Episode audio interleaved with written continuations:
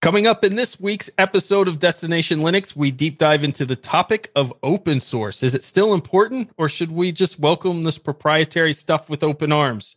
Qt Company and KDE's future, Raspberry Pi projects, and then Intel gets a boost. All of this and more coming up right now on Destination Linux.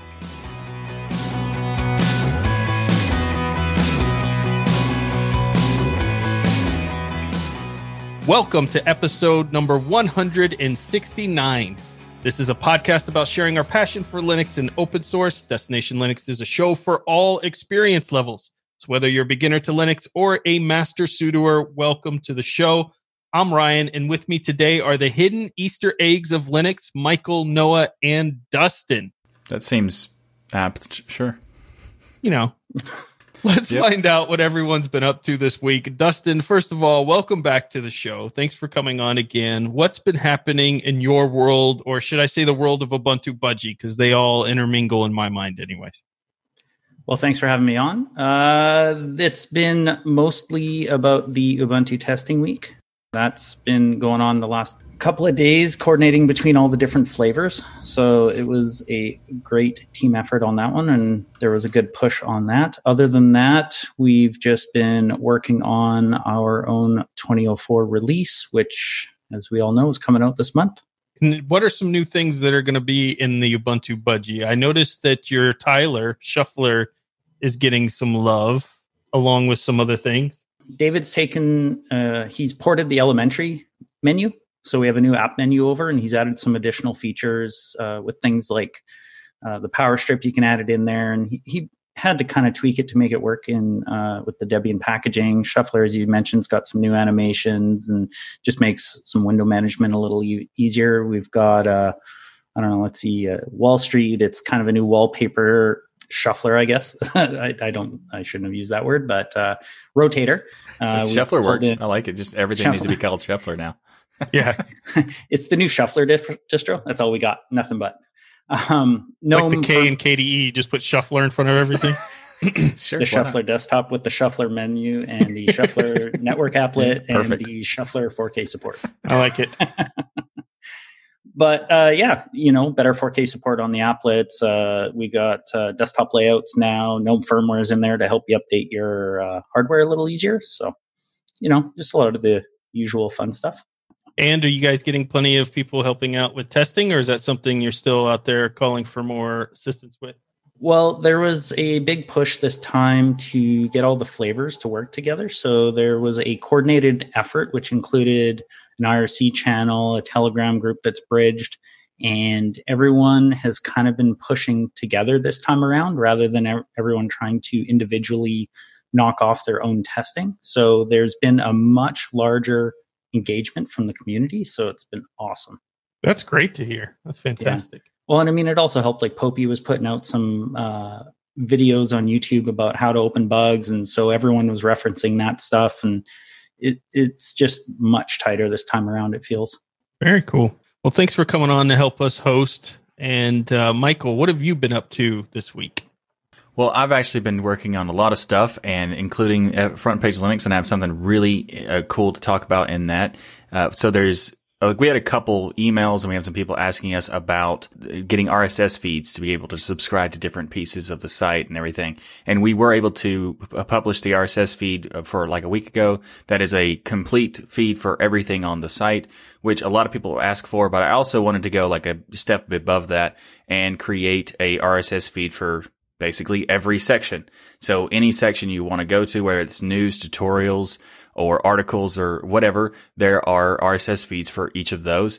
And because I like to go over, you know, a little bit excessive, uh, there's also a tagging system in the website. So each specific distro or each specific topic has a tag system and each one of those tags has a feed attached to it. So you can subscribe to it is is as modular and detailed as you want to, or get it all in one. And we actually have a, we're going to have a, a, link in the show notes that gives you a list of all of the different uh, feeds that you can get uh, from there. So I think look that at you being awesome. all extra, right? I think it's pretty. love awesome. it. Yeah. He's a professional. Yeah, Sometimes. he is. And Front Page Linux, if you haven't heard of it yet, is a Destination Linux Network site where we have folks like Eric Londo, Alex Brown, Mark Gilligan, myself, Michael, Jason Evangelho, Eric Adams, Nathan Wolf writing articles in Linux out there. So go check it out. Tutorials, articles, events, things that are going on in the community. It's a fantastic site, and uh, we want you to go check it out. So, Noah, what's been new in your world, sir? Well, Self has been officially canceled. So there will be no in-person self as many other conferences are doing. Self is doing the same. However, we've been working with Jeremy uh, Sands, the, the benevolent leader of self. And what we are going to do in the past, many people are aware that what we've done is provided a remote attendee opportunity for people to come and attend Southeast Linux Fest from anywhere. Now, obviously, you can't replace the uh, experience that you would get from attending self in person. The hallway track is just inexplainable, and you, we want to encourage people to do that. But in a year that we can't, all of the resources that we would usually be focusing on trying to create an in person experience, we are shifting to a virtualized experience. And so Self is going to host the remote attendee option only.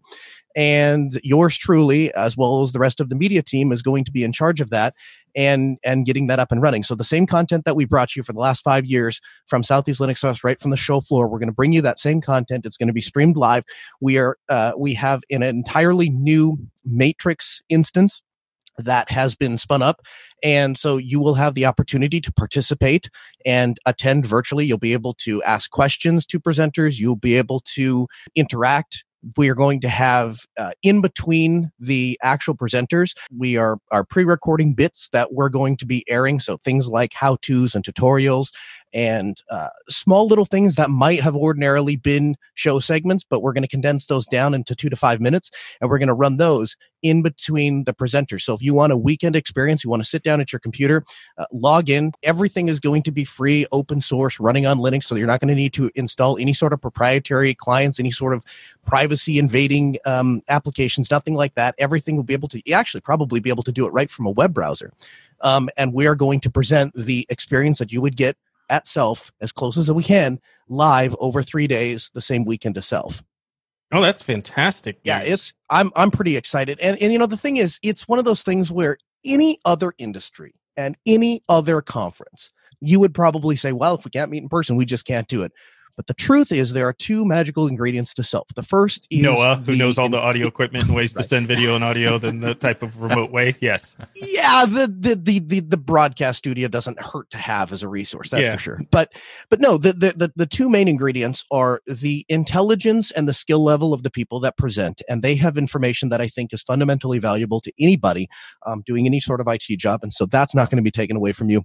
And the second part is the community. And while that's not going to be the same experience that you've maybe had at Self in the past, we are going to aim to have the type of community hangouts and the and, and the kind of uh, community interaction that you would expect. Now, I am going to be purchasing Chinese food, and that will be my lunch all three oh, days in a row. Gosh. For people who don't know the reference, if you know Noah's a really kind person, and a lot of people want to go to lunch with him when right. we're at Self. So many people, in fact, that he takes over whatever restaurant he decides he's going to go to, which always happens to be the crappiest Chinese restaurant in the no, entire. It area. just happens to be the Chinese restaurant that we we decide to go to because I don't care what Chinese restaurant we go to. I just want Chinese one time at Self. That's it. This time I'm going to eat Chinese the whole time. I'm going to have myself a 72 hour Chinese buffet, and no one's going to be able to stop me because I'll be behind my webcam.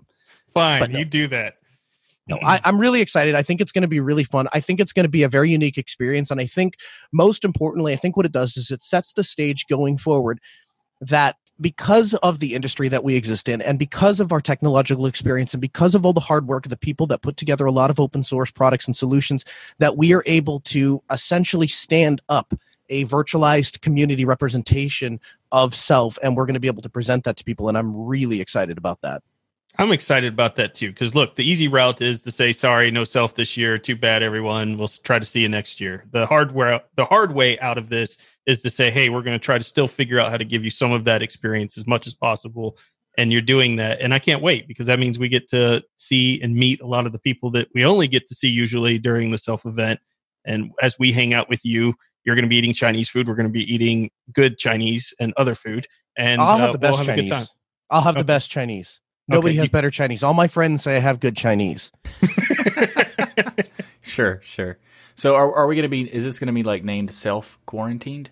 No, it, so one of the things that I, I. I think That's a all good of us marketing opportunity. To, I agree. I agree. But one of the things that. I think that we all feel very strongly about at Self is that there just is no replacing the in-person experience. And every one of the le- eh, when we we've had a couple of meetings about this now, and everybody on the leadership team itself feels the same way that you that the the in-person experience just cannot be replaced.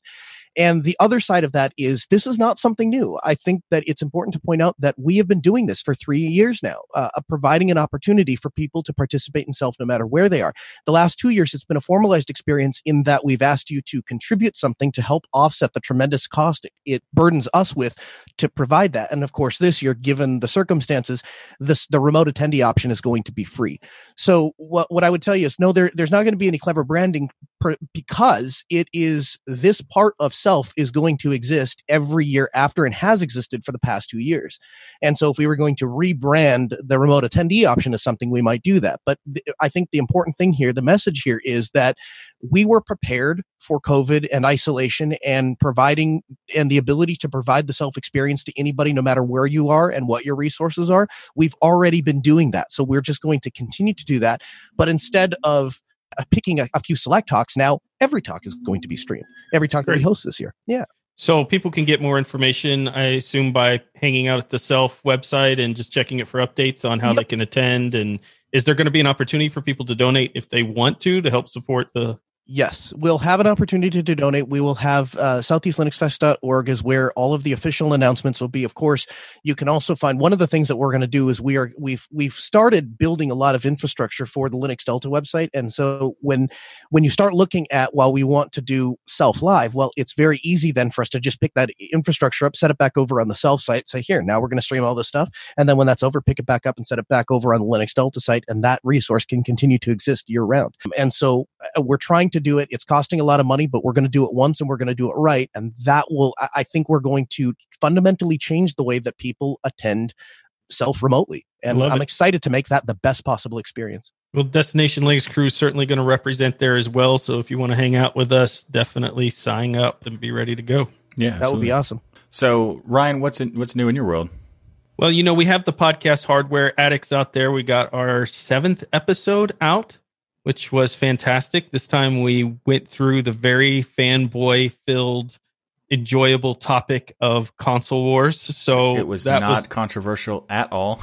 no, never, never. Nothing we ever do is controversial. So if you're interested in our take on the hardware there, check out that episode. But what I wanted to talk about is we've been discussing Manjaro a lot on this show. Michael, you discussed specifically, you hadn't hopped in, I don't know, a decade. So let's just put it at a decade, somewhere between a decade and, It's been five years. well, close enough. Anyway, the point is, you're finally in on Manjaro now you're doing the show in Manjaro. I think this is your second week. This is my third or fourth week in Manjaro. How's it going? Um, it's going pretty good. I mean, I've seen some issues here and there, but not any big things that I could easily fix. And you know, there's there's things that I wanted to improve that I really like the fact that they're very open to suggestions, and I was able to already have like three or four of my suggestions implemented. So that's awesome. Uh, so this is is really interesting to to kind of try out a new distribution and also to have that kind of experience where they're so open to the feedback. Uh, but I really like it for the most part. And I have to say that I think one of the impressive things about it is that I actually haven't used the terminal for managing applications, installing things or whatever since installing it. So I, I could, but I chose to test out their software center and see how far could I go with it. And so far, I haven't really had any big problems. There's some slight confusing terminology, some places here and there, and the searching thing is not obvious. But for the most part, it's it's quite good, and I haven't had to even drop down the terminal to use Pacman or anything once. Yeah, I'm quite addicted to it myself. And in fact, my whole patron group seems to be getting addicted to it as well. Everybody who's been trying it out as part of our rolling distro challenge, where we're trying to find the most stable rolling distro, is pretty much like stop. Like, I don't want to test anything else.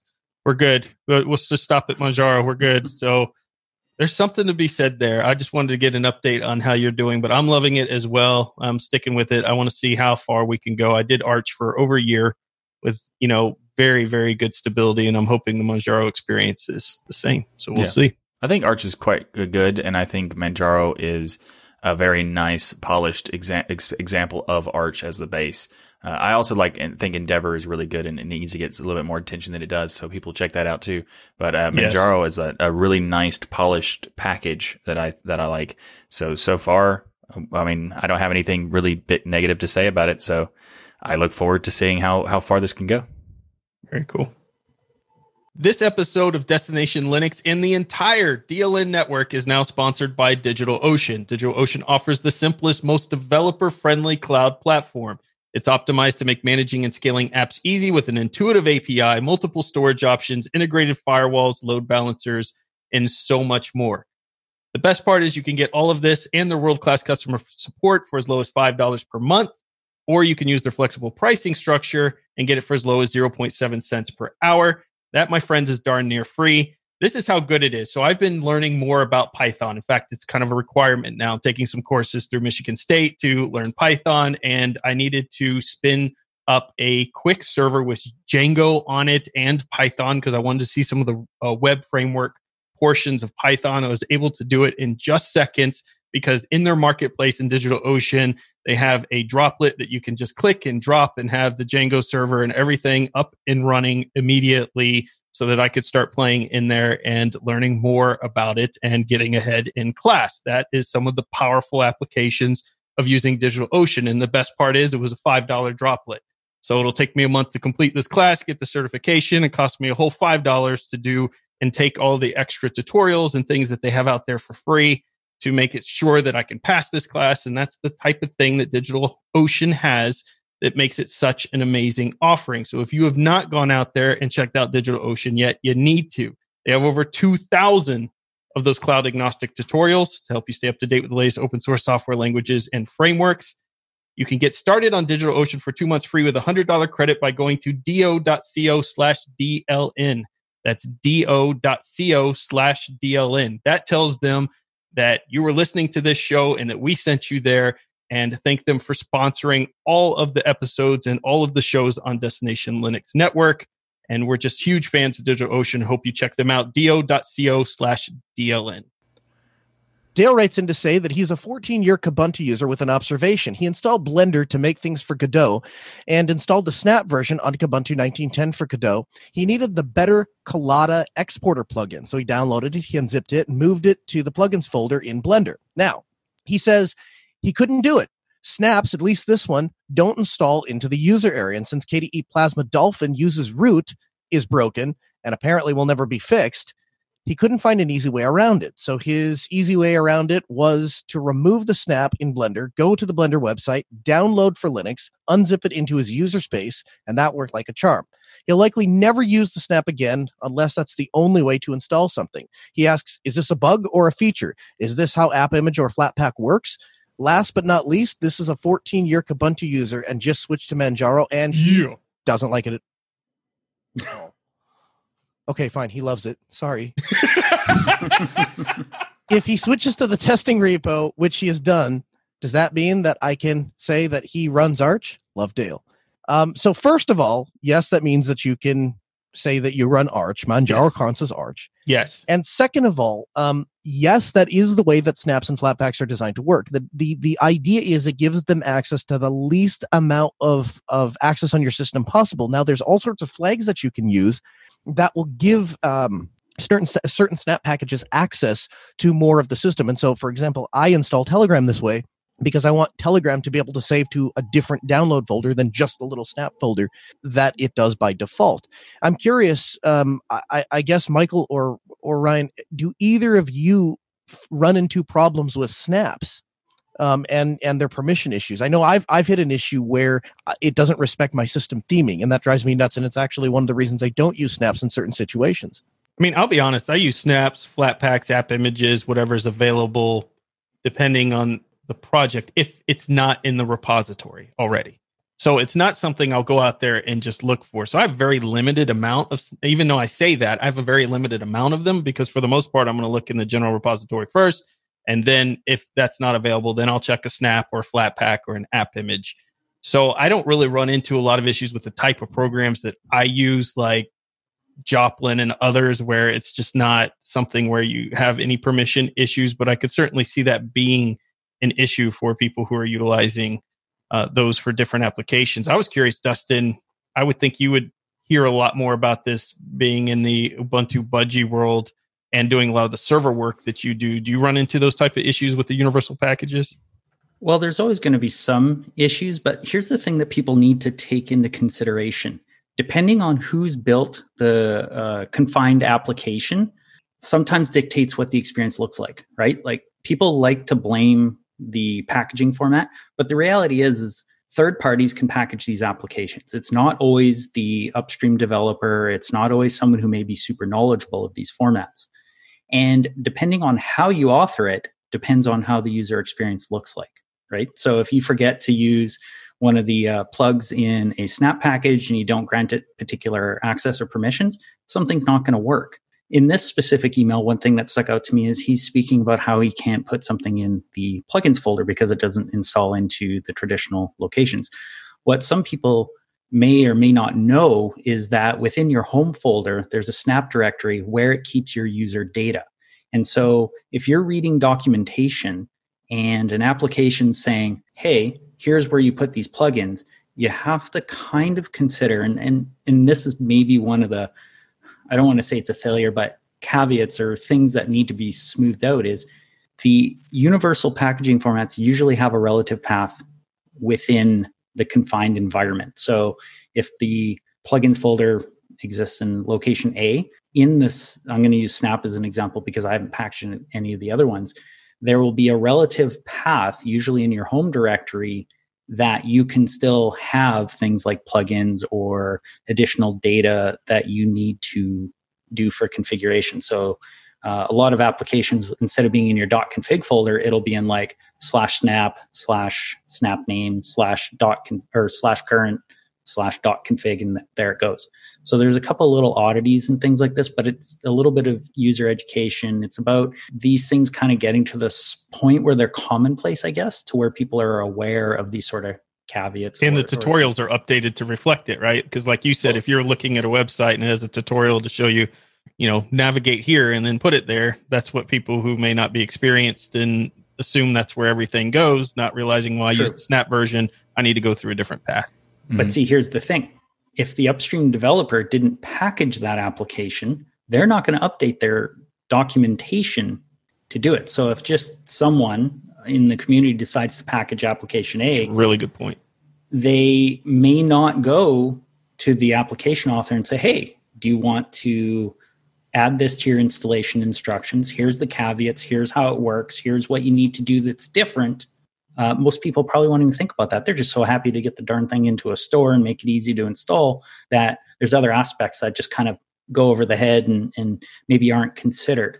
And you know, it, it'll get there as bec- people become more familiar. But there's so don't throw the baby out with the bathwater. Hang in yeah. there; things will get worked out as we yeah. don't don't yeah. throw out universal packaging I, just yet or write it off. Type so I, if I can add an addendum to that, I would say don't permanently throw out the baby with the bathwater. At the moment, there are absolutely times where I choose not to use a snap package because of some of the lack of functionality or lack of integration in with the system. Um, it's early days, I think, for universal packaging. And so I think it's important to keep in mind that it, this is not what it's going to look like long term. And I don't think there's any rush to to get onto um, to universal packaging. If it's the only way to get an application, so be it. But if you have another option, and there if, if it's in if it's if you could just sudo apt install a package versus sudo snap install package and you want to do that because you get a little more functionality i don't see anything wrong with that for a little while yeah. well also the the idea is that this this per, this email is saying that uh, there's is saying that I'll never use a snap again unless I had the only option. There, I, I would say that right. there's there's definitely a lot of snaps that are good options and actually better than the basic regular repo install. For right. example, right. Discord the the compression on the snap for Discord is like you're saving a, like sixty percent of the storage space by using the Snap versus the regular version because it's just they do they even have a regular version? Yeah, you can get a regular depending oh, on your distro. You can get you can yeah. get different versions. Yeah, uh, okay. but the the Snap is a, is a lot cleaner experience and it, like it doesn't need to be using the theme of the system, so it looks good regardless. Like there there are mm-hmm. different aspects where it's not a big deal, and I actually choose to use the universals more than the basic uh, repos because I just prefer to have the option to, you know, be, be able to move my files or like, for example, I use app images and have them on a specific folder on my separate drive so that I have them always available no matter what distro I'm in. And I can have my settings being synced back and forth much easier as well. So like, I think there's a lot of value in these universal formats, not only just because they add some convenience, but they also make it possible to bring in applications we might not normally have. So I think that this, these formats are very, very important and they shouldn't be ignored from a few issues issues here and there. Like, for example, the Blender snap didn't work for you for the particular reason that you have, I would say first do what uh, Dustin said and test the plugin system through the relative path.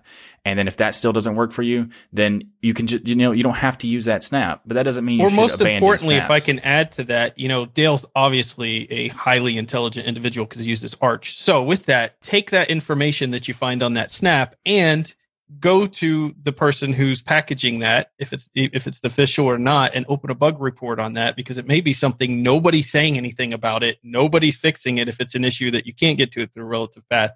And this is kind of we'll get into this in the open source section of this but this is kind of our responsibility in the open source community is to take the time when we find issues that are frustrating and not assume that somebody else has reported it because there's probably a thousand people like you that just assume well they just don't put it in there because they're mean people. But maybe if somebody you know opens a bug report and puts it there they'll go up there and be able to fix it. Maybe not but you have an alternative if if not but certainly you can try that. I think you should always at least open a bug report. And there's also issues of people not knowing what people expect to function like so they're not thinking about that so you kind of bring it to their attention that way if you let them know. So you definitely should do that. The uh, the real takeaway here is you got to use what works for you whether it's your distro whether it's your packaging format. If it doesn't work for you find what does. What people talk about opening these bug reports and things like that. If you want to find out more about these information, for example, again, I'm going to speak specifically to Snap. Like if you go to forum.snapcraft.io, they will help you work through this stuff. They have made it quite approachable by using a form rather than a bug tracker for people to get involved and even just ask questions about specific snaps. So they've done a pretty good job there. Very nice. Leap writes us to say, Hello, my dear friends from Destination Linux. What a great opener. Next month, we will have elections for the Debian project leader. I would appreciate your comments and thoughts on the elections itself and also some present and future perspectives on Debian. Debian is one of the first Linux distributions and currently the main one, being the base of the largest family of Linux distributions. So I thought this was interesting. I don't know what your take, Dustin, is on it, but I read through some of the individuals uh, on this website who are basically trying to get nominated, and they have their nomination emails in there that they're writing to the community saying why they should be picked. I think Debian, in my mind, is one of those projects that desperately needs new leadership, new new direction, right? And because they're so important to the overall infrastructure of Linux, it's such a critical project. And you want the right leader in there that's going to kind of push and innovate and bring a new vision in. In my mind, never before has Debian needed it more. I look at some of the nomination emails here and I see one liners like, I'd like to nominate myself as a DPL candidate. And one of them is basically three sentences. I will share details on my platform later on, blah, blah, blah. And then there's one here by Jonathan Carter, I believe, which is a full detailed rundown of everything that he wants to do with Debian to bring it current. And I would say, you know, if you're somebody who's ever hired people and you're looking at resumes and you get two resumes where it's one sentence and you get one resume where actually somebody thoughtfully wrote out everything that they're wanting to accomplish and working with you and put a nice cover letter on it. It's pretty obvious based on the three candidates they have listed on the site who they should be picking here if these are the only three choices. How many how many resumes, Ryan, have you do you have no idea what the content is because you never actually opened them because there was nothing there that compelled you to open them? I yeah, got a whole I'm, box. I, I mean, got a whole box of people that applied that it looks like some sort of generic thing they printed off of Microsoft Office tells me nothing about that person whatsoever it's a constant problem you run into, and and it's even worse in corporate America because we have pre filters. So I don't even get to see 50,000 resumes. I'll see that 50,000 people applied to a job that we have opening, but I have, I, I see probably 10 of those resumes because we have systems and filters and keywords that basically take all of that junk, throw it into the garbage and only send me the ones where people actually took the time to customize the resume for the specific job they're applying for. So there's some, there's some hints in there for those who are looking for jobs. But yeah, I mean, Jonathan Carter looks like he's got this, uh, nailed down pretty good. He's got some good ideas here on things that when I was reading through it, he wanted to do with Debian um, to bring it in more current. And I think that's something they desperately need. I don't know if there's any more outside of just these three, or these are literally out of the biggest, this giant Linux foundation project. Only three people total have even had any interest in running for it. But in any case, the voting period is from 4 5 to 418. So there's not a lot of time left by the time the show comes out for you to get out there and get involved. If you are interested in Debian and the future of Debian, you know, take a look and figure out who you want to back on here. But to me, the answer is pretty clear. It's first impressions, right? Yep, absolutely. Yeah, and also if you care enough to put the, the effort, the time in to actually express your ideas, then people can actually make their decision on who to vote for easier. And if you have a message where it says, I'll give you details later, it's like, okay, well then I'll have to find where you give me those details. So that's not helpful. You know, I, I agree that this is a, a, better approach, but I don't know who would, I would vote for because I don't, I would have to like, you know, do. deep. You're voting for Jonathan Carter. We're getting you a shirt next week. So you're going to put it on and you're voting for him. All right, cool. All right, awesome. We've decided. Yes. We love hearing from our worldwide community. We have many ways for your voice to be heard. You can send us a short email or video that may get incorporated into the show. You can send those to comments at destinationlinux.org. So I'm so excited this week for the topic that we're going to cover, especially because we have Dustin here. And I think, Dustin, you're going to provide some really unique perspective on this topic because there's a lot been going on in the community discussing the ins and outs of this. And well, it'll be interesting to have a different person's take on it. So, with so many users coming to Linux for the first time, and so many proprietary software offerings now being made to Linux for the first time, we thought it was important for us to all kind of take a look at the root of Linux and the open source movement. There are times, of course, and this isn't what we're going to really get into too much, in which your work dictates you have to use a proprietary solution, or there's a specific function that you do for your own home business where you have to use a proprietary solution.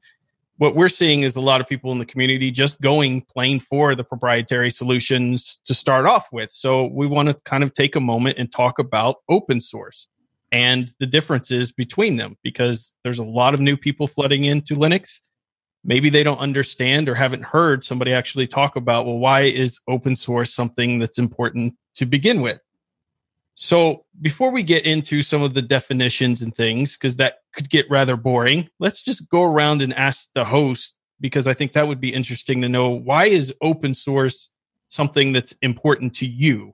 So, I want to start with you, Noah why is open source even a consideration for you? You've got a business, you make money, so you can spend money. In fact, reduce your taxes, you probably need to spend a certain amount of money every year to go buy things like software and all this stuff. So why not just spend it on proprietary solutions and have a much easier life? I grew up in a home in where my parents were fortunate enough to uh, to understand technology uh, to the extent that they were willing to allow me to experiment with it in a limited capacity. That is to say, I, I was able to go to thrift stores and buy some tech and kind of rehab com- older computers and stuff like that. As I got older and, and continued to to persist with that, eventually I convinced my parents to to let me spend some money on on some real hardware, and so I was able to experience it in a limited way. And one of the things that I came across in a in a in a really shocking light was that I would go to learn Photoshop. Hey, I want to learn how to edit photos. Great. How do you do that? Photoshop. Okay. How do I get that? Oh, $500. Well, as a nine year old, 10 year old, I don't have $500 to spend on a piece of software. So what do you do? And the older I get, the more I start realizing, well, now I have this first job. And well, can you make this graphic for us? Well, sure. How do you know how to do that? Well, I use this program called Photoshop. Oh, okay. How do we get that for you? Well, it's $500. $500. We don't have that. What else can you do? Could you do it in MS Paint? and and and and and enough times of that experiencing occurring i eventually got to the point where i really hated the fact that I was living inside of this mock prison cell because anytime I wanted to actually experiment and explore technology and more importantly, share technology, I get a friend that comes over. Hey, look at this cool thing I can do in Photoshop. Oh, can I have that? Sure. Spend $500. And every time, every time I turn a corner in life, it was another $500 that I had to spend on, on one piece of software or the other. And, and, and that was very crippling as, as somebody who was growing up trying to explore technology. And so when I discovered open source and consistently and over time, every time I would find an open source product like Inkscape was one of the first ones that I landed on went, Hey, I can do all the things that I was previously doing in Adobe products. And now it's open source and I can install it anywhere. And I own that software.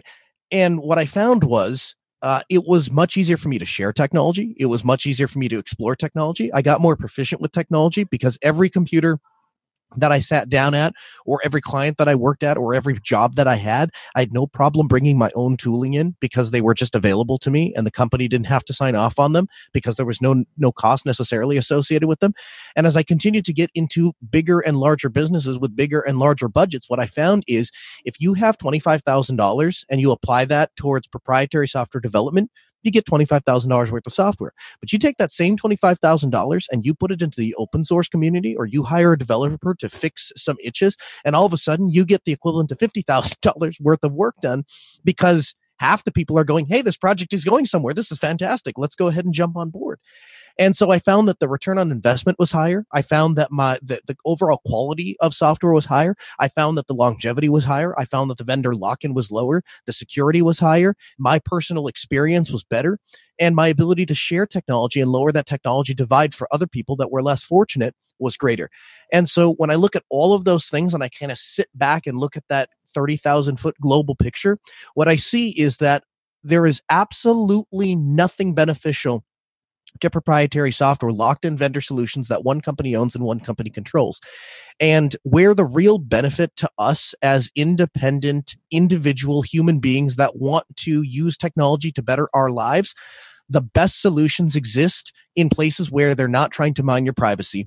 They're not trying to control what you do. They're not trying to take money out of your wallet unless you voluntarily want to donate, and you should, back to those companies and people and individuals who are providing that software and product to you it's a net win all the way around. I I just can't be any more honest than that.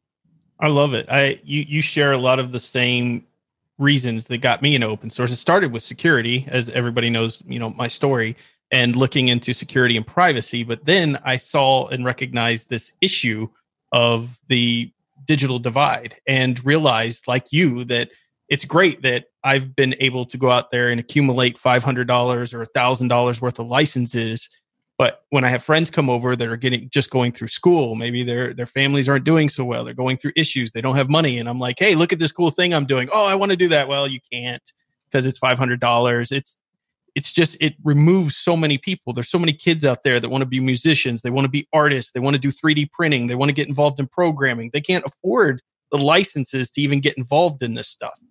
And I think it's just so important as a community that we recognize this is such a good discussion topic um, because it's so important as a community that I think we think about recalibrating on this idea that everyone's kind of going out there i'm hearing and saying hey proprietary proprietary use whatever works just use whatever works go get the proprietary thing. And yes there are circumstances it's just a tool. Don't treat it like a, a religion. Exactly. This this whole thing is driving me driving me personally a little nuts but also i think we have to think yes there are cases where that's true but if we all go that route there's going to be no there's going to be no open source stuff left for us to go give out that's going to be worth anything.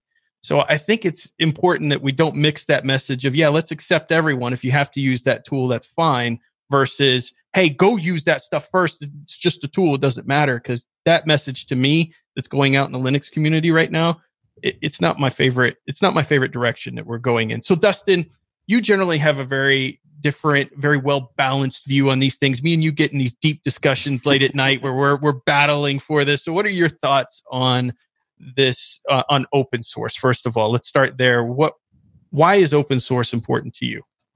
Well, okay, so yes, I am a little more pragmatic in my selection now. I don't believe in necessarily just going and buying the first thing off the shelf. I, I don't. To me, the open source is about accessibility and confidence.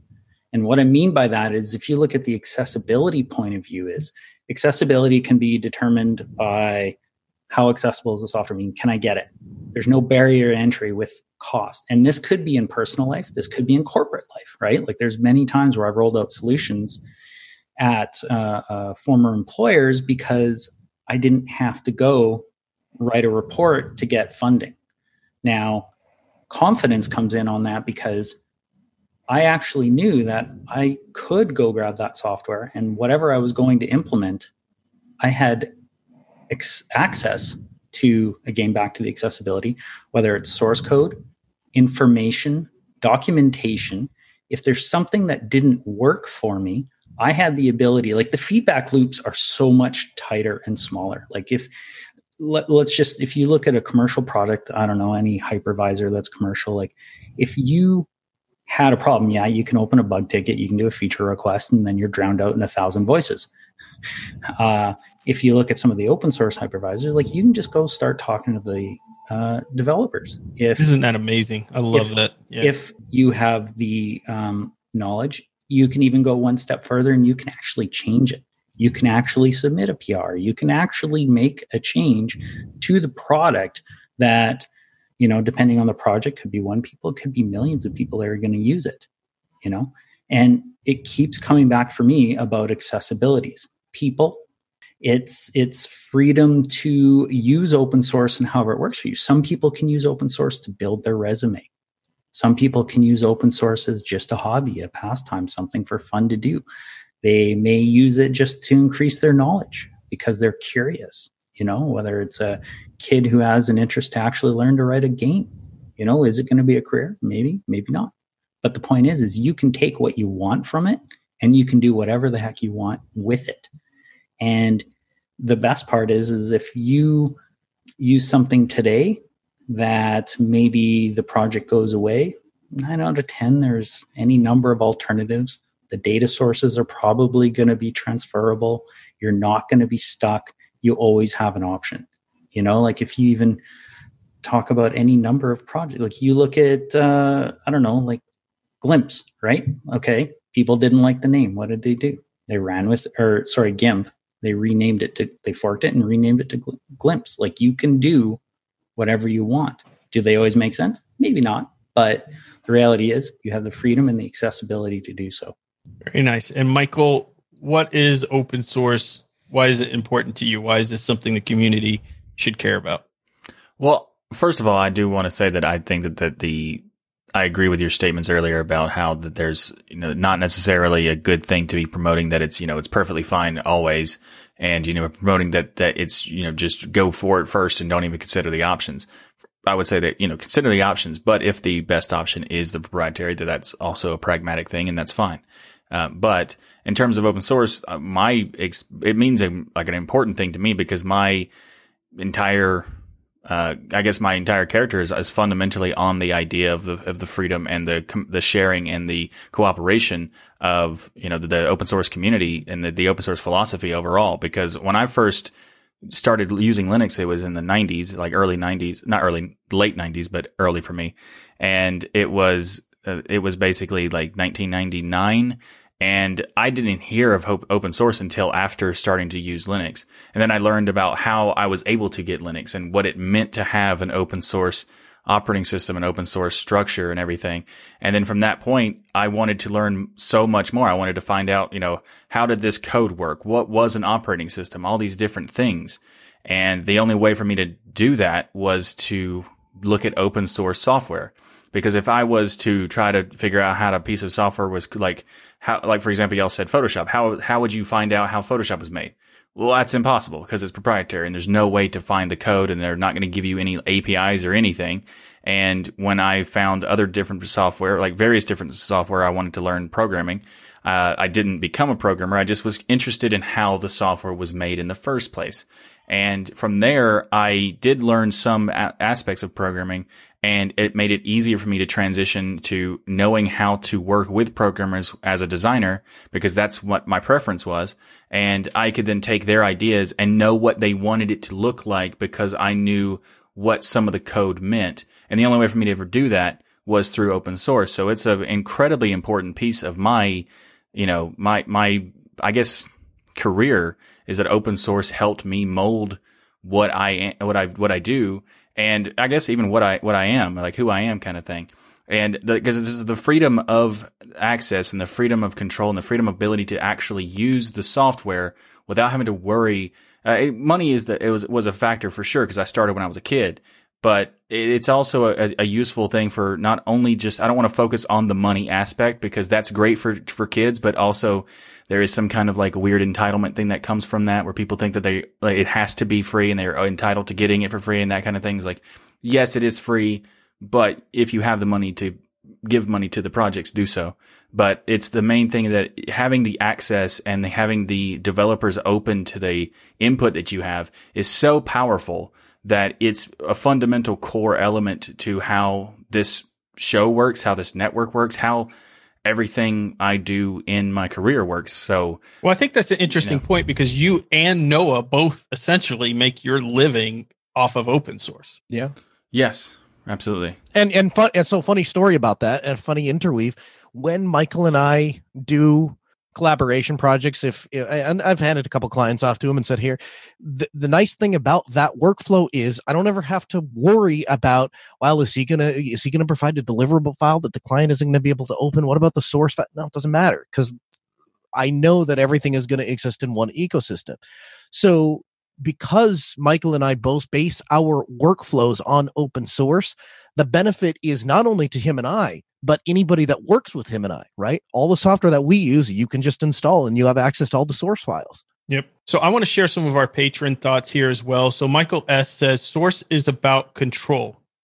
The person who owns the source controls the program. In proprietary software, that's a company. In open source, that's the community. The community can better identify problems and offer solutions for their own problems than an outside company. I thought that was well said there. Larry J says, I've been on open source since 2005. And after this length of time, I really take it for granted. Until recently, I never donated back to the community. I don't have anything that requires it, but I just choose it. So I love that. I love, look, I think a, a, lot of people in the community kind of took it for granted. We didn't think about all of the time and effort that goes into building one of these projects. Believe it or not, Dustin, who works on Ubuntu Budgie, actually has a full time job and a family and friends and everything else in a community that he's involved with. Then he has to stop that to go work on Ubuntu Budgie late at night or anything that's after hours. This is a ton to ask from somebody. So when you're sending in a bug report, you're like, listen, idiots, of course this should be highlighted in yellow. you know, you, you got to kind of keep in mind that they're doing this to help out the greater good, the greater community. And, uh, you know, but those open bug reports, opening those are important. Donating to the projects is important. And I also say you should especially feel guilty if you're using open source and not donating if you're making money off it. So if you're got a oh, YouTube yeah, channel sure. and you're using OBS and all this stuff and you're making revenue from YouTube and then you're not donating anything back, I mean, you wouldn't have your ability to do your channel without that software. So certainly giving some of your money uh, from there is is important. If you don't mind, Ryan, I'd like to dovetail onto that. The truth is, it does i think there's this perception out there that if wirecast costs $600 that if you're going to stream with obs and you're going to do your duty back to the open source community that you have to give $600 and i, I want to make sure that we're clear. It doesn't have to be a large donation. $20 goes a long way. Consider if you're an obs developer and somebody gives you 20 bucks that's a pizza. Any developer worth of salt that's what like four hours worth of work that you can get off of a single pizza. So right it doesn't have to be hundreds of dollars. It doesn't have to be bank breaking. Donate uh, you know five bucks ten bucks twenty bucks. Every little bit helps. Absolutely. Sometimes it's even about just the appreciation. You know it's not always right. about a monetary uh, value of i'm going to make money doing this. Sometimes it's just kind of a hey good job you know? Thanks for your time. Yeah and and so and emails go a long way to do that. I know that that we as content creators always appreciate that but i will tell you it even no matter how small the amount of money is, even if it's a dollar, it just it has a different feel. When somebody when somebody appreciates something so much that they give something up in appreciation for you and so traditionally we do that with dollars but it could be anything else that just it, it inspires people to want to do more of what they're already doing. Yep. So i'm going to go through the list now that we've kind of covered our personal reasons, and a lot of this we covered in our discussion, but source code and open source is freely available to its users. That's not the case in a proprietary solution. Ability to take this source code, modify it, and distribute your own version of it. So you don't like what somebody's doing, like Dustin was talking about, you can go take that, you can fork it, you can make your own, you can modify it, you can customize it for your business. You have control. You're not just buying a license that allows you to rent it. Just like Windows, you're not renting the operating system like you do if you're using Microsoft Windows. You actually, when you get this installed, this Linux installed on your machine, you have full control of what you can do with that machine. You don't have to uh, have messages popping up and typing in 50,000 different licenses. So there's no license restrictions in there. That was one of my favorite freedom moments of being on Linux is like, I want to try out a new distro. I've got to reload all of my software on there. And not having to sit there and find all of the registration keys and licenses and then go through call in prompts to get Microsoft to unlock the license because they think I installed it on more than one computer and all of this stuff is there's so much freedom in being able to do that. And of course, as Michael mentioned, we're talking about free as in freedom, not free as in fear here. So some it doesn't have to be free as in money. Some of these um, services can be charged for, especially if they're adding extra things in there. But for the most part, you don't see that in general because they're wanting to give this out to the community, and all they're asking back in general is some donation of your time or or money if you can give a small donation in those cases to help out. You've got the user freedom. You've got, we discussed licenses. You don't have to wait for some distributor to fix your bug report or fill your request. And of course, the community right? The community everybody talks about in Linux. Why is it the greatest thing? Because you could sit there and hang out with Dustin, who works on Ubuntu Budgie. You can hang out with Martin. You can hang out with Philip and Manjaro. You can hang out with all of these people who actually build these amazing things. And that's pretty awesome and completely unique to open source. Well, it's the accessibility factor, right? It's yep. information, it's people, it's the software, it's everything is just so readily there that you can take it and kind of do whatever you want with it. Absolutely. So without open source, we have no Linux. We have no freedom to know what might be hidden in the code, no accountability, no competition to the big business. So next time you hear somebody out there just throwing out, ah, just use whatever you want. That's fine if they have to. But I would say as a community, we should be steering through, we should be encouraging people to use the open source solutions, maybe not discouraging them if they have to use a proprietary one, but I think our direction may be going too far over the one direction of saying use whatever you want. Uh, open source is very important, and I think it's very important as a community and for all the new people we bring into the community to make sure they understand why open source is such an important thing. Um, mm-hmm. And to close out, Dan leaves his comment. Our patrons are hanging out with us here live. Open source is important to me for several reasons. Most important on a personal level is that I can contribute to help make it better. It defines the real definition of community for me. We are indeed stronger working together. Next is the idea of security. Code can be audited and fixes happen more rapidly. So, all in all, open source, very important. Thank you all to our patrons for sharing your thoughts on it as well. Side note here the one thing I always wonder though, uh, when people say go use what you want, what's the context? Are they saying it as in uh, something's not working for you and therefore you go look at something else? Like, is it like what's the real message behind it?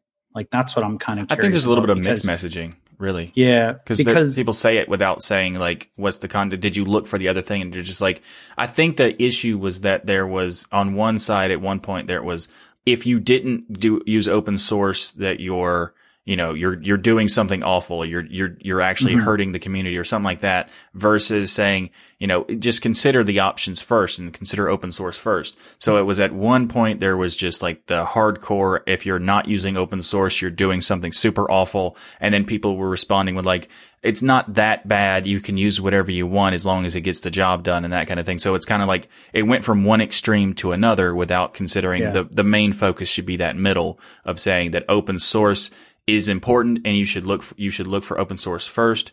But if you can't have a, if your job or your whatever you need to do is not possible in open source, at least in an efficient way or in a way that makes it practical, then it's okay to go for the proprietary option. Yeah. But if you can, then consider it. Like I know yeah. that for a fact that I could do a video editing and all that stuff and proprietary software, like, you know, even with like Premiere Pro or something like that. But I choose not to do that. I choose to use Kdenlive mm-hmm. because it allows me to use an open source tool and I'm able to do it in a streamlined way. I had to work around certain things to get that to be done, but I made it possible and I like yeah. my workflow. So I think that's just an issue that people, you know, went from one extreme to the other. I guess I, I would slightly disagree with that if I could respectfully. Um, no. I, what I would tell, what I what I what I typically tell people when they say I can't use open source, I can't do my work on Linux. It, what I tell people is it's about deciding which problems you want to solve. Does LibreOffice work the exact same way as Microsoft Office? No. Can you get all of the same things done in LibreOffice that you can get done in Microsoft Office? Yes. How do I know that? Because Red Hat, a a 34 billion dollar company, is able to get all of their work done in LibreOffice. As if you want to go on the small side, you say, "Well, I don't have 34 billion dollars. That's that's why I can't get stuff done." Well, Altispeed Technologies has a grand total team member of seven, and we're able to get all of our work done on a substantially smaller budget using only LibreOffice. So it works in very big scale. It works in very small scale it, but do we solve problems? Do we have challenges? Of course we do. Every business does, no matter what software platform you're using. And so I guess what, what I always tell people when they say, well, I don't know if I could transition my workflow. You can. You absolutely every there's there's no workflow that can't be transitioned to Linux. It's just you're going to solve different problems. The only time I find there's issues is it, it's kind of like all these different instant messenger formats. If people are not there that's when you can't use it. So the Network same effect. thing, yep. yeah. So the same thing happens when, say, you work with multiple different companies, right? Mm-hmm. Say you interact with, and they are like, here's just the super easy example. I know a lot of finance departments have a problem because of the advanced macros in Excel. Mm-hmm. They literally can't do their job unless everyone's on that same version yep. because they can't exchange the data. Now, that in some ways is just the exact reason why maybe they should look at open standards. But exactly. the reality is, in the world today, it doesn't always work that way. And so I'm just going to argue that maybe in very specific use cases, or at least maybe more than we even realize, there's certain times where you literally can't do your job.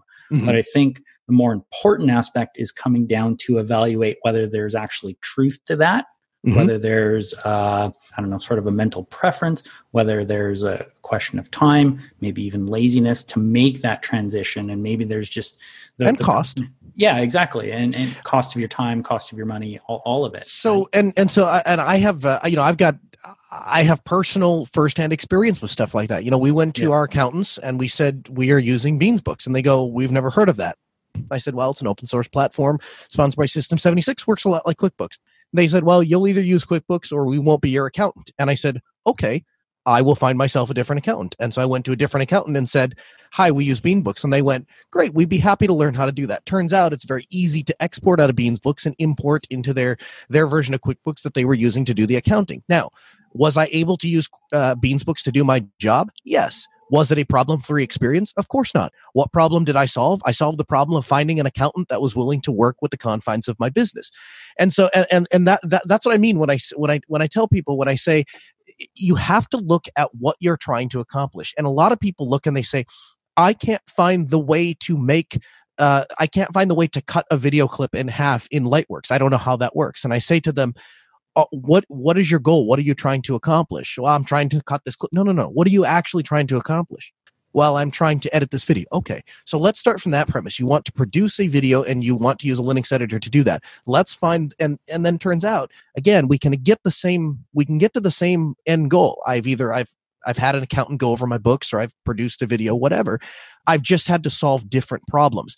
Whereas a Windows user might have the same software, so they're not having to search for a different accountant because everybody uses QuickBooks. They have a different problem. They have to wait on hold for an hour and a half while they wait for Intuit to answer the phone to activate their version. Oops, you went over two and a half years. Well, if it's over two and a half years, Intuit won't activate that version for you anymore. There's no support. So unless it goes through the automatic activation, if you have any problems importing your, your QuickBook file, your only choice is to upgrade to the latest version of QuickBooks, which then comes with another two years of support. Different problems the other problem too is I think unless you're a person who's involved in this community and kind of understands what that encompasses, sometimes I suspect the average person doesn't know how to broker a proper evaluation between right the open source and the commercial alternative. And a lot of times they'll just take the path of least resistance, or it's who's guiding them, right? Like mm-hmm. who's in their peripheral of people that's saying, hey, use this. It's great. I do this. It's perfect. I get it done.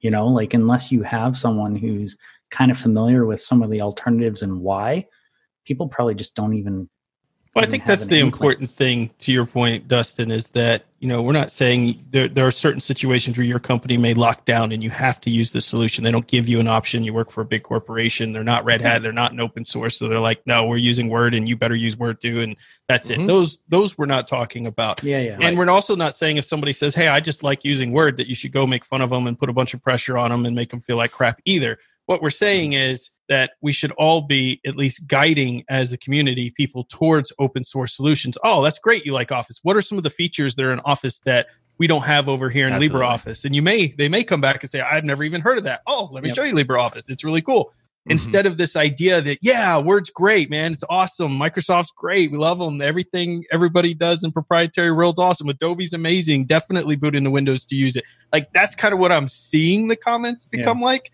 Mm-hmm. And I just think we're going too far with yeah, maybe we went too far with, you know, even we made jokes on the show that we originally started realizing people don't take it as jokes anymore, so we had to cut them out. um, but you know, we had to to adjust as well because people take things too seriously. There are the hardcore everything has to be open source folks that go too far. And then I think there's this other side now that's popping up that's we're going too far with let's all go proprietary because let's remember the big things here security, privacy, and accessibility for everyone. You're not going to solve that in the proprietary stuff. It's just not going to happen. There you go. There's another show how to evaluate open source for your use. Ooh, nice. I like it. And we also need to check out for a middle ground in the sense of like, just keep in mind that when you, when you say to someone that proprietary is awful or it's just evil or something like that, you're just going to make people just stop listening to you. So the way that I look at it is that, you know, when these uh, snaps and Flatpaks and other software where they're trying to have like proprietary software create uh, support on the Linux platform, you first get them into the platform and then talk to them about the open source. Because if you gradually bring them in, you're able to actually convince them to transition at some point rather than, oh, exactly. we're never going to use your stuff unless it's open source. Like that part is going to always create a big barrier and a big block to them. So first, get them on the platform, then go for the open source. I, again, I have to respectfully disagree, Michael. The I I have found a lot of success in first telling people, "Hey, you're on Windows 10. You're comfortable with Microsoft Office. You're comfortable with with Microsoft Edge. Keep using all that stuff to begin with. Let's start with one thing at a time. You need a graphics application. You want to be able to make some cool whiz bang posters or flyers and you want to print those off. Let's start with Inkscape. Most people don't have a lot of experience with vector graphic drawings and so any program is is is new territory for them. Start them with Inkscape. Then once they're comfortable with that, then maybe you swap Outlook out for Thunderbird or you know, and and slowly and over time you start swapping things out Microsoft Office with LibreOffice and they become familiar with these open source tools in a limited capacity while they're on the same platform that they already know and understand. And then once they're already using all those applications applications, you can swap that platform out with from underneath, and then the icons are in a different place, and they go and find them. But it's the same applications that they already know, and all the menus are in the same place. And the switch to open source has become. Complete. I love that because you're slowly building future Arch users. You're slowly building trust.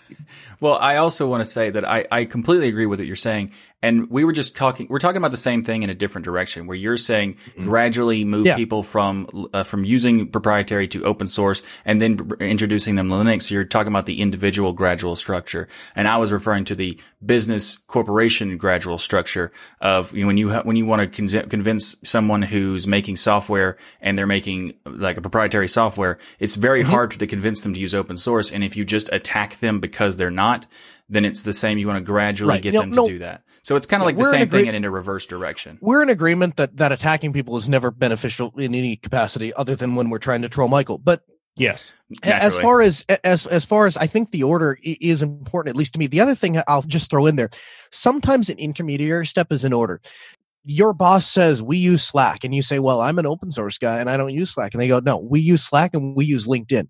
You can use services like SameRoom, sameroom.io, and um, and you can exist inside of your personal IRC server, and you can tie it to your company's Slack or Microsoft Teams or 8x8 or whatever, and all of those individual platforms where somebody sends you a LinkedIn message that gets delivered on your IRC instance, somebody sends you a Skype message that gets delivered on your IRC instance, or maybe you're into Matrix, and so that all those things get tied into there, and so you can use those third party services sometimes as a as a stopgap so that you can get yourself on an open source and free platform and then other people can come over and say well that's really nice. I like seven different things. They all come into one place. How'd you do that? You say oh this is how i do it. And eventually what you find out is everybody winds up on that open source alternative. And so sometimes that intermediary step can be a nice way to transition. Oh yeah and then they become arch users. Until security Right. comes and keep stomps on you for moving the data out. There's that too. But uh, yeah, I think we agree for the most part, just a gradual approach. I was talking more more about the convincing the companies to do it versus the individual, but I completely agree Sure. about the individual. You're starting them first with the open source and swapping out a few things, and then once they you're like, hey, you want to use Linux? You're like, can I use all the software? Like, well, turns out, yeah, you can. It's called arch. Okay, we're you keep going back to the guy. Sure, he's not wrong That is True, it's how you not- get an arch user That is true. So we got some interesting news recently related to Qt and KDE, of course, but also, so of course, I've had a lot of comments and people asking me about my opinion on this. And I always told them, wait for the show. I talk about it in the show. And I, that was just more of a way to say, I don't know what I think yet. So I'm going to find out when we can do the show. And I still don't know what I think yet, but here's what's happening. So the Qt company is saying that they're saying that they're hurting for money and apparently considering they're, you know, doing a interesting thing that will create some open source issues in the sense of like releasing some Qt releases for paying customers only for up to 12 months. And then they would be open source and people would be able to use it then. Uh, so this is on top of the news that in January the Qt company was only going to make the LTS releases available in the same way of just to paying customers. So there's going to cre- there's creating a possibility that it's going to make a break point between open source and Qt. So KDE's Olaf, I'm, there's no way I'm going to pronounce that name correctly. He says last week the company suddenly informed both the KDE e.V. board and the KDE Free Qt Foundation that the eco- economic outlook caused by the coronavirus put more pressure on them to increase short-term revenue. As a result, they are thinking about restricting all Qt releases to paid licenses, uh, paid license holders for the first 12 months. They are aware that this would mean the end of contributions uh, for via open, the open governance in practice. And Olaf also goes on to say they announced the LTS release of Qt will only be available for paid license holders, and it's still unclear which if this implies the contributions to Qt for and for the sharing of the security fixes between the various uh, parties, including the Qt company and the many Qt experts contributing, as well as the KDE community and Linux distributions. So there's a lot of stuff going on. And there's also something that there's possibility that they might change their mind or whatever. But the Qt company has gone has replied to some of the responses in saying that there have been discussions in various internet forums about the future of Qt's open source in the last two days. The contents do not reflect the views or plans of the Qt company. The Qt company is proud to be committed to its customers' open source and the Qt governance model. Except Wait, that they what's might that mean? I don't know. That was the like there was a bunch of like responses from the different sides, and then they're like one time it's like, hey, let's just throw out a blurb and hopefully this will make the waters calm or whatever. So there's the Qt Foundation, which is trying to charge, and then there's the Qt company that's like, no, we're still open source. And then there's No, all I think the it's the reverse. I think it's the and Qt, then there's the Qt KDE. company. No, no, the Qt company It's is the the other way one around. that's doing the charging. Oh, okay. And then there's All right. also the there's a KDE there's a Qt the KDE Free Qt Foundation is a was a foundation created back in the 1999 when it was an issue with was is Qt proprietary and can we use it? So in a conjunction with Trolltech, I'm pretty sure Trolltech was the people who owned uh, Qt at the time had like agreed to KDE and they created this foundation to make sure that if there was ever a problem, uh, licensing or whatever, that KDE would not be like, you know, set out in the dark and, you know, ignored. And this is, is still true. So like the future of KDE and Qt, there, there's an, there's an agreement in place because of this foundation that says that if the Qt company discontinued the development of the free edition of Qt, under the required licenses, then it means the foundation has the right to relicense Qt under a BSD style license or any other open source license they want to. So it would basically mean that there's a fork for it and Qt would become you know, uh, two different versions of Qt. I don't know if they would rename it or whatever. So are we but- all switching to GNOME and GTK or what's up? I, I don't know. You got to tell me. What are we doing here? No. Oh, okay. Just checking. I mean, personally, I think the the unfortunate thing is that this is just a needless issue of having to deal with the licensing. Is like you can say that there is a commercial aspect and they need to do it, but to lock out open source is just a huge mistake because one of the main benefits of that Qt has ever had over the years is all of this open source work that they've been benefiting from. So I hope that they reconsider, and, they, and there is still time for the reconsidering. Uh, if the options are, you know, they, they, they're basically saying that Qt thinks that there's an agreement that KDE needs to meet with them and in order to do it. And there's like com- uh, compromises on both sides or whatever that needs to happen. I don't know, but I hope the Qt company uh, recognizes that the open source aspect of the toolkit is an incredibly important piece, and they've had it for years, so it's ridiculous to drop it all of a sudden. Well, is this a situation to try to play devil's advocate a little bit where Qt company has other people coming in, forking, taking their ideas, commercializing it? They're not making money. It, it, I don't know. Have they really tried to go out to the community saying, hey, we need more support? We need some financial backing here? I, I've not seen it. If I don't think that is, they've meaning actually it's not tried to hit do it my that news way. front. yeah, not that Well, way. they're a commercial entity, right? So I don't know how people would react to that, right? Like that's like any proprietary company come in and say, "Hey, you should donate to us." I, I just think that there should be some kind of you know collaboration between the two to find a way to make this not happen because this would be bad if it happened because it guarantees that that Qt's going to be forked like at that point. Because if there's no way that they're going to drop Qt and there's no way that they're going to be able to just ignore Qt for a year and then all of a sudden they're like hey now we get updates. There's that's never going to work. So there would be a a fork of the Qt toolkit and maybe that'd be a good thing. Maybe it wouldn't. I don't know. It depends on who forks it and if there's a company backing it or something like that.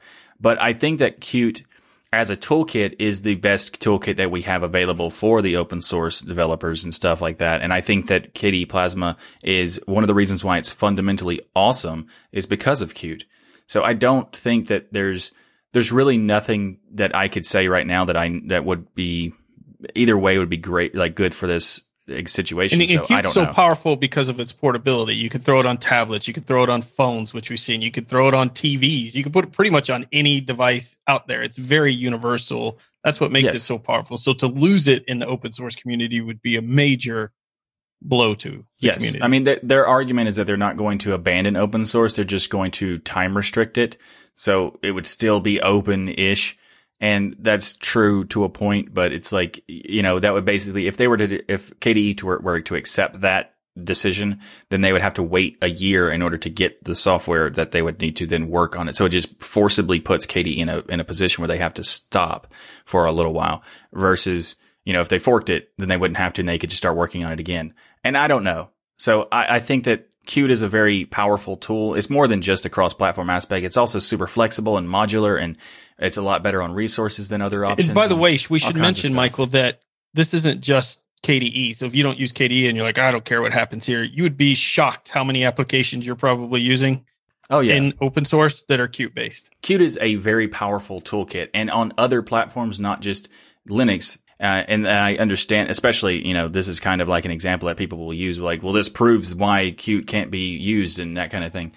It, it's still a f- very, very good toolkit, and I would still argue that it's the better toolkit. I just don't want them to, you know, if they abandon open source, that is going to be a very big problem. So I hope that they can find an agreement between KDE and Qt for this not to happen. Like you said, it's not just a KDE thing, but I think KDE has the most pull. So I, I wish the best to KDE and hopefully they can make this not happen. But I don't know. Like again, what are some things people can do in this case? Is is giving donations, which is always a good idea to KDE group, uh, going to help? Is this something where we need to get our pitchforks out and go there and nicely say, "Hey, Qt company, you need to reconsider this because you're going to really hurt us," type of thing? Or Yeah, I think the- our pitchforks out and nicely say, well, you can have a pitchfork out, and I can nicely say, "Hey, Noah, get off my lawn," or else. yeah, or you can just—I'm just standing there holding it for balance. That's all the pitchfork Yeah. is for. That's, I mean, Yeah, don't fine. don't mind the pitchfork that's there. Just mind the fact that you're still on my lawn. Yeah, There's a exactly. difference between threatening and actually stabbing. Yeah, exactly. but I think that it's something we could do is just go to go to the Qt company, let people know that how many people are that how important this is, but don't like attack them and say that they're going to ruin all of open source work because that's just not true. If they did to make this decision, it would be forked and there wouldn't be like it just like it wouldn't be ideal for these things to happen. But it wouldn't be the like a horrible end of everything. It would just be it would create a a, a kink in the Moderate armor. into a- everything. yeah, it would just put a, a wrench into the machine and like, you know, it's just going to be an issue, but it wouldn't be like a horrible thing. It would just be like, well, now there's another thing we're going to deal with. So if you want to send something to Qt, let it, we'll have a link in the show notes to be more details about what this, how this is happening and everything. So I think that it would be horrible if Qt does it. I don't, I, I hope they don't, but I don't really know. So As long as they're releasing the security patches and not holding any of that stuff back, it probably is going to be workable in some capacity. yeah, I mean, it's because they aren't abandoning open source. They're just time limiting it, I suppose. Uh, Still, don't do that. And wish for the best is all I can say. I don't know about all of you, but I've definitely been spending a bunch of time at home looking Mhm. for different things to do, getting kind of bored, trying to break the monotony. One way that you could try to do that is to use the digital making at home project from Raspberry Pi. It seems as though they're putting together weekly tasks or projects that whether you're beginner to programming or novice, they are going to provide step-by-step videos and projects that can kind of get you going and start developing on the Raspberry Pi. They describe themselves along the lines of whether you wrote your first line of code years ago or minutes ago, or you've yet to get started with digital making at home, we're inviting you on the digital making adventure each week. The idea is to make it very approachable, code along videos, and the best part is they are not charging you a thing, 100% free. Nice. They've long discussed the power of owning a Raspberry Pi, and this is just simply one more reason to add to the list. It's a, a great project and ideas that you can keep your kids busy because they're all probably going a little stir crazy in your houses or your apartments. Not everyone's got a backyard, so there you go. Throw them in front of another screen and get them doing something uh, productive. Yeah, I think this is amazing. If you go and look at their website, they have a ton of projects out there. Learn to code with from scratch.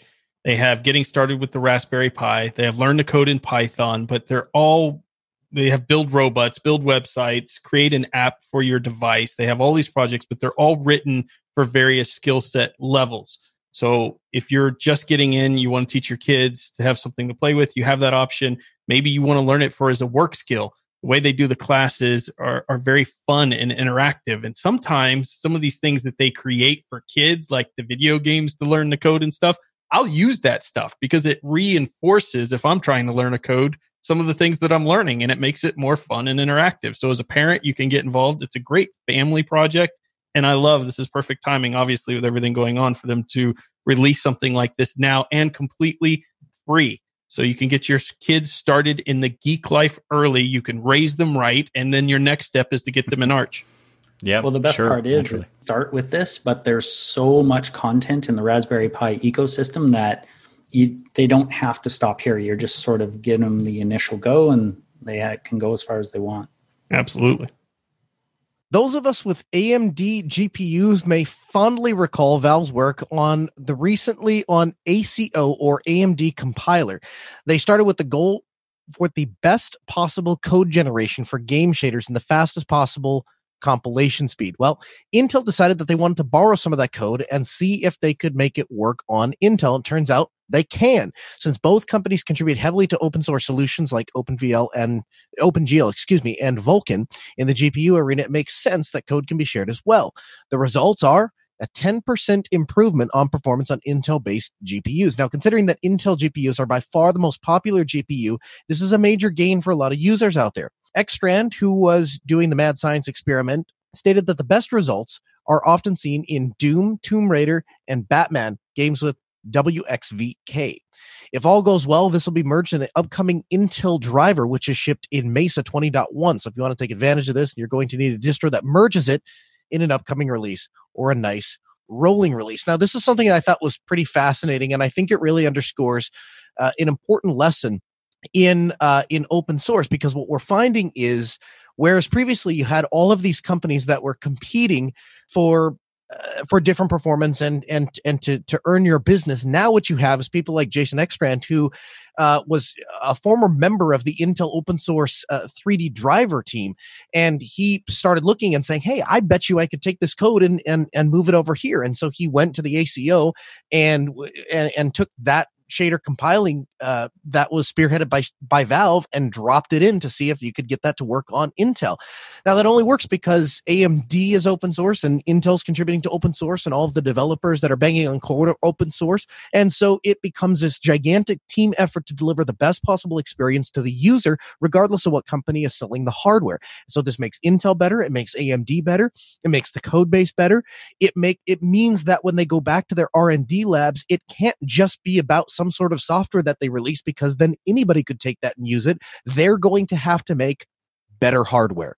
So I think this is a, a win all the way around for every company uh, all around. There are no losers. It's uh, it's it's everybody wins the game. I love that. Yeah, and it's actually it's it's perfect and awesome that we they did this recently, so we can actually put it in a, in a show that just happens to be talking about open source and how great it is. It's, it's mm-hmm. like we planned that. It's like we planned it. So the software spotlight this week is Dia or Dia. I'm pretty sure it's Dia because it's based on diagrams. But anyway, this is a roughly inspired by a commercial program called Visio, though more geared towards the informal like diagrams for casual use. It can be used to draw many different kinds of diagrams and charts. It currently uses like special objects to help draw entity relationships, uh, UML diagrams, flow charts, network diagrams, and many, many other types of stuff. It is also possible to add support for new shapes by writing simple XML files or using subsets of SVG to draw the shape. And this is a really interesting application. I, I just, t- I tested it out many times and I tried to do all kinds of different like charts and diagrams for like showing off different results and statistics for companies and clients. And then like all the times I would like come into like massive roadblocks of like, how do I get this done? And I just, I don't want to spend all this kind of time in like building it into like a graphics application or whatever. And then I found Dia and I was like, oh wow, this saves so much time. So yeah. I implemented that in my workflow uh, many times in terms of like giving out uh, charts and bar graphs and all kinds of stuff like that. So if you want to check it out, Dia is a great piece of software if you need to do any kind of thing with diagrams and charts. You're probably familiar with RM to remove files, but what you might not understand is that there really is no such thing as deleting a file in an operating system. It's a concept that we've created for human beings, but it doesn't really exist from a technological perspective. That is to say, once something is written to a disk, there really is no way to unwrite it from the disk. When you remove a file, what it's actually doing is removing the entry in the table of contents so that the drive says that that space is now marked as available to be written to by new data. And so your data isn't actually ever unretrievable until something else goes and overwrites the data. Well, there is a command in utility built into Linux specifically to address this purpose, and it's the shred command. So, for example, you might type shred tac zvu bob.txt, and what that's going to do is it's going to remove bob.txt, and then it's going to overwrite that space with a bunch of zeros so that the, the that the file cannot be recovered. Now, it's important to note in order for this command to work properly, you have to be using a spinning disk there in the in the modern era of journaling file systems and SSDs that try to do all sorts of tricks and and black magic to try to keep your data safe and from being deleted you really don't know where that data is being written. And that's why i always encourage people if data security is a must for you to encrypt the entire hard drive uh, when you get that ssd and that's going to ensure that you won't be able to erase the data but at least you can throw away the private key and the data is not useful to anybody. So if you're using an ssd i wouldn't rely on the shred command to be able to sh- to be sure that that file is gone. But if you're using it on a spinning disk and you're not using a fancy file system that tries tries to move and store things in different places and tries to keep your data from getting corrupt, if you're doing those two things, the shred command is going to work. Otherwise, you really should be using full disk encryption. Yeah, and that's a good tip. But also, if you're using it for like data storage, because a lot of times people would use like data storage for a hard drive, you could use it on that as well and just apply it to that drive too.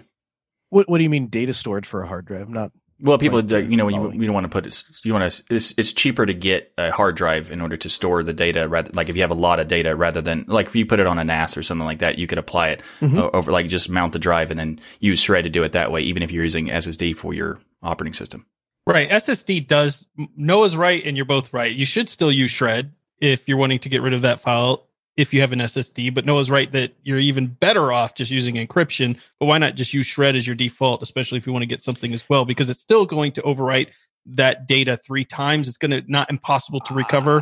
So I don't yeah. I, I don't necessarily so so imagine this right? The so let's walk through it. So the the ssd write bob.txt to the ssd and the ssd let's just say it stores that in in in memory chip number one for for the for our purposes. It's mm-hmm. obviously a little bit more complex slc mlc but so it stores it in memory chip number one. And then i go and delete that file and says okay you can go ahead and rewrite um, but because of wear leveling, it's not necessarily going to write the next file in memory chip number one. It's probably going to write in memory chip number 14 because where memory chip number one has already been written once. So let's make sure that all of the memory chips are written first. Then we can go back and rewrite.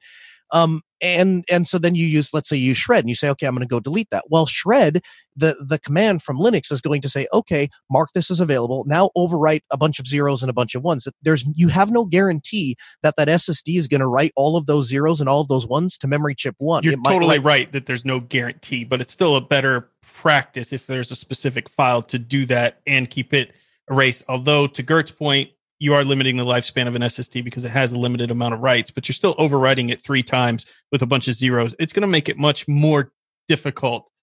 Not going to be fully reliable to your point, but if it does, going to get rid of it. I, I guess we can agree to disagree I think the tip Well- here is that if you have hard drive using stuff, you can use Shred to save it. If you're not using that, you can definitely use encryption on your SSD and make sure that you have that because encrypting an SSD isn't as much of a pain that you have. Like if you were encrypting a hard drive, you were dealing with like the load times of ridiculousness versus the SSD. It's going to add a little bit of an wait time, but not that much.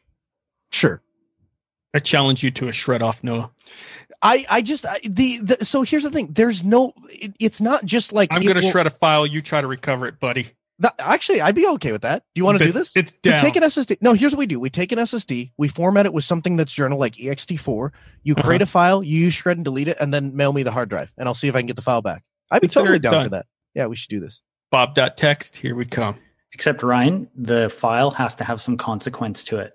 Yeah, right, you're like it has to be my personal, like my Put your sin put your sin number in a text file with your uh Wait, I have maid- to put no. I want Noah's SSN in there, Sure. and then he Well, has I'm- to try to. Re- yeah, yeah, yeah. yeah, totally. that's better. Yeah. I don't want to use my stuff. That would be ridiculous. Yeah, we'll use would be Michael's. That'll be safe. yes, Michael's, Yeah. where if it gets out into the public and leaked to the Michael, internet, give us your will care. SSN so we can write it down now because I'm gonna do Could this right just- after the show. Could you just post that? All in- right, so in- we're gonna replace file? the tip this week with something else, so it's not so weirdly ridiculous. Uh, um, so what is what's the new tip that we're going to have, Noah? Use RM. What's wrong with uh, what's wrong with the, I like this one. We have a whole. Yeah. If it's going to include my data in your test, no Yeah. way. I don't like this one What do you mean? anymore. Why? Why do you have to be so selfish? Why Don't do you have to? Why do you have to Contribute to the community. refuse- Yep. Yeah. Don't you trust Shred? Come on. No, I don't. Either you I- trust it or you don't. I'm not. Uh, you're the one making this claim, not me. I didn't put it in. I didn't write the show notes. If you think for one minute I'm just going to use shred when I send it to Noah, you're mistaken. I I get it. There's I'm I going get to it. wreck I that get it. Here's file. So that there's a there's a there's a LUKS encrypted drive. I finally get through the LUKS encrypted drive. There's a there's a there's a Veracrypt container inside of there. I get that. There's a hidden Veracrypt container inside of that. I get there, and all of a sudden there's a link and says, "Too bad I keep all my data local." exactly. I shredded it. like, like I did shred it. It was on a piece of paper, and I shredded that paper. Yes. There you go. Just write everything down manually. You'll be safe. So those who are looking to play the latest games on Linux like Doom Eternal no longer have to do manual voodoo to get the game working. Our friends at Valve and Codeweavers have decided to make beta versions of Proton available before their official release. What does this mean? This means that all of the features that they're working on that they're unlocking as they're they're developing the next version, you can start testing and utilizing right away. Now you got to keep in mind it's in beta, so it's not going to work for everything. You may have little different bugs and things that you come across. But an example, they unlocked one of their latest betas by all, you have to do, by the way, is go to your Steam library, search Proton, go to the properties, and unlock the beta version, just like when you unlock beta versions of different games and things like that. When you right click and go into properties of a game. So this allows things, for instance, in the 5.0 6 version that's in beta, fix Doom Eternal DRM failures. This game requires the latest uh, video driver still, of course. Update DXVK to 1.6, which helps with Half Life Alyx and Grand Theft Auto 4. performance for graphical improvements for Resident Evil 2 and 3 with Direct 3D 11 and 12 modes. They got VR fixes in here and Devil May Cry fixes and Fallout 3 fixes. So it just allows you to get to these games that only work through Proton much faster by opening up the beta as it's in development. So just more awesomeness from the team of Valve and Code Weavers for us to take in. A big thank you to each and every one of you for supporting us by watching or listening to Destination Linux. If you want a behind the scenes pass into the making of the show and an opportunity to chat with us live, consider becoming a patron.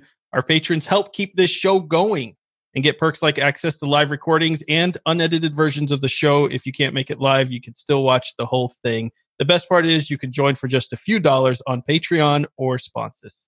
The Destination Linux Network also has a great way for you to become a part of the community by going to destinationlinux.network and joining our forums. You can discuss the shows, network with listeners from around the world, all in one place. So if you're looking for a live chat sessions, then join us in our Telegram group where we have over 1,300 members in the community interacting with one another and sharing their passion for Linux. If you'd like to learn more, we invite you to head over to destinationlinux.network.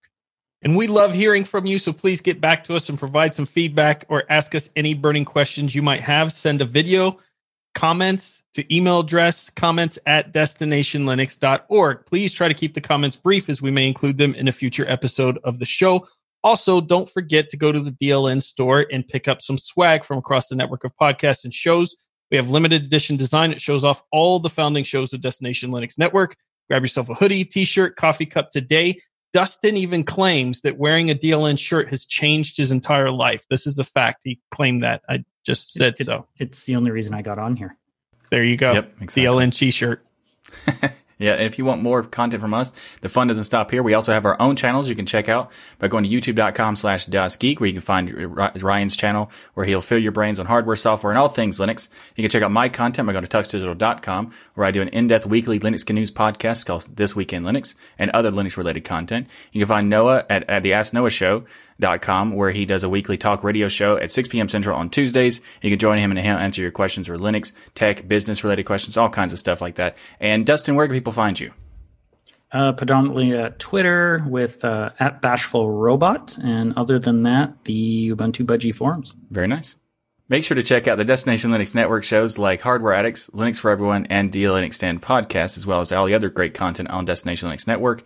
And also check out the Folding at Home group that Jason Evangelho made for the Destination Linux Network. Uh, he's you could check out that, and you can join the you can actually join the team by putting in the, the code two four zero eight six nine. You can just check the link in the show notes. Everybody have a great week, and remember that the journey itself is just as important as the destination. Thanks, everyone. Bye. Thank you. See you next week. Have a good day.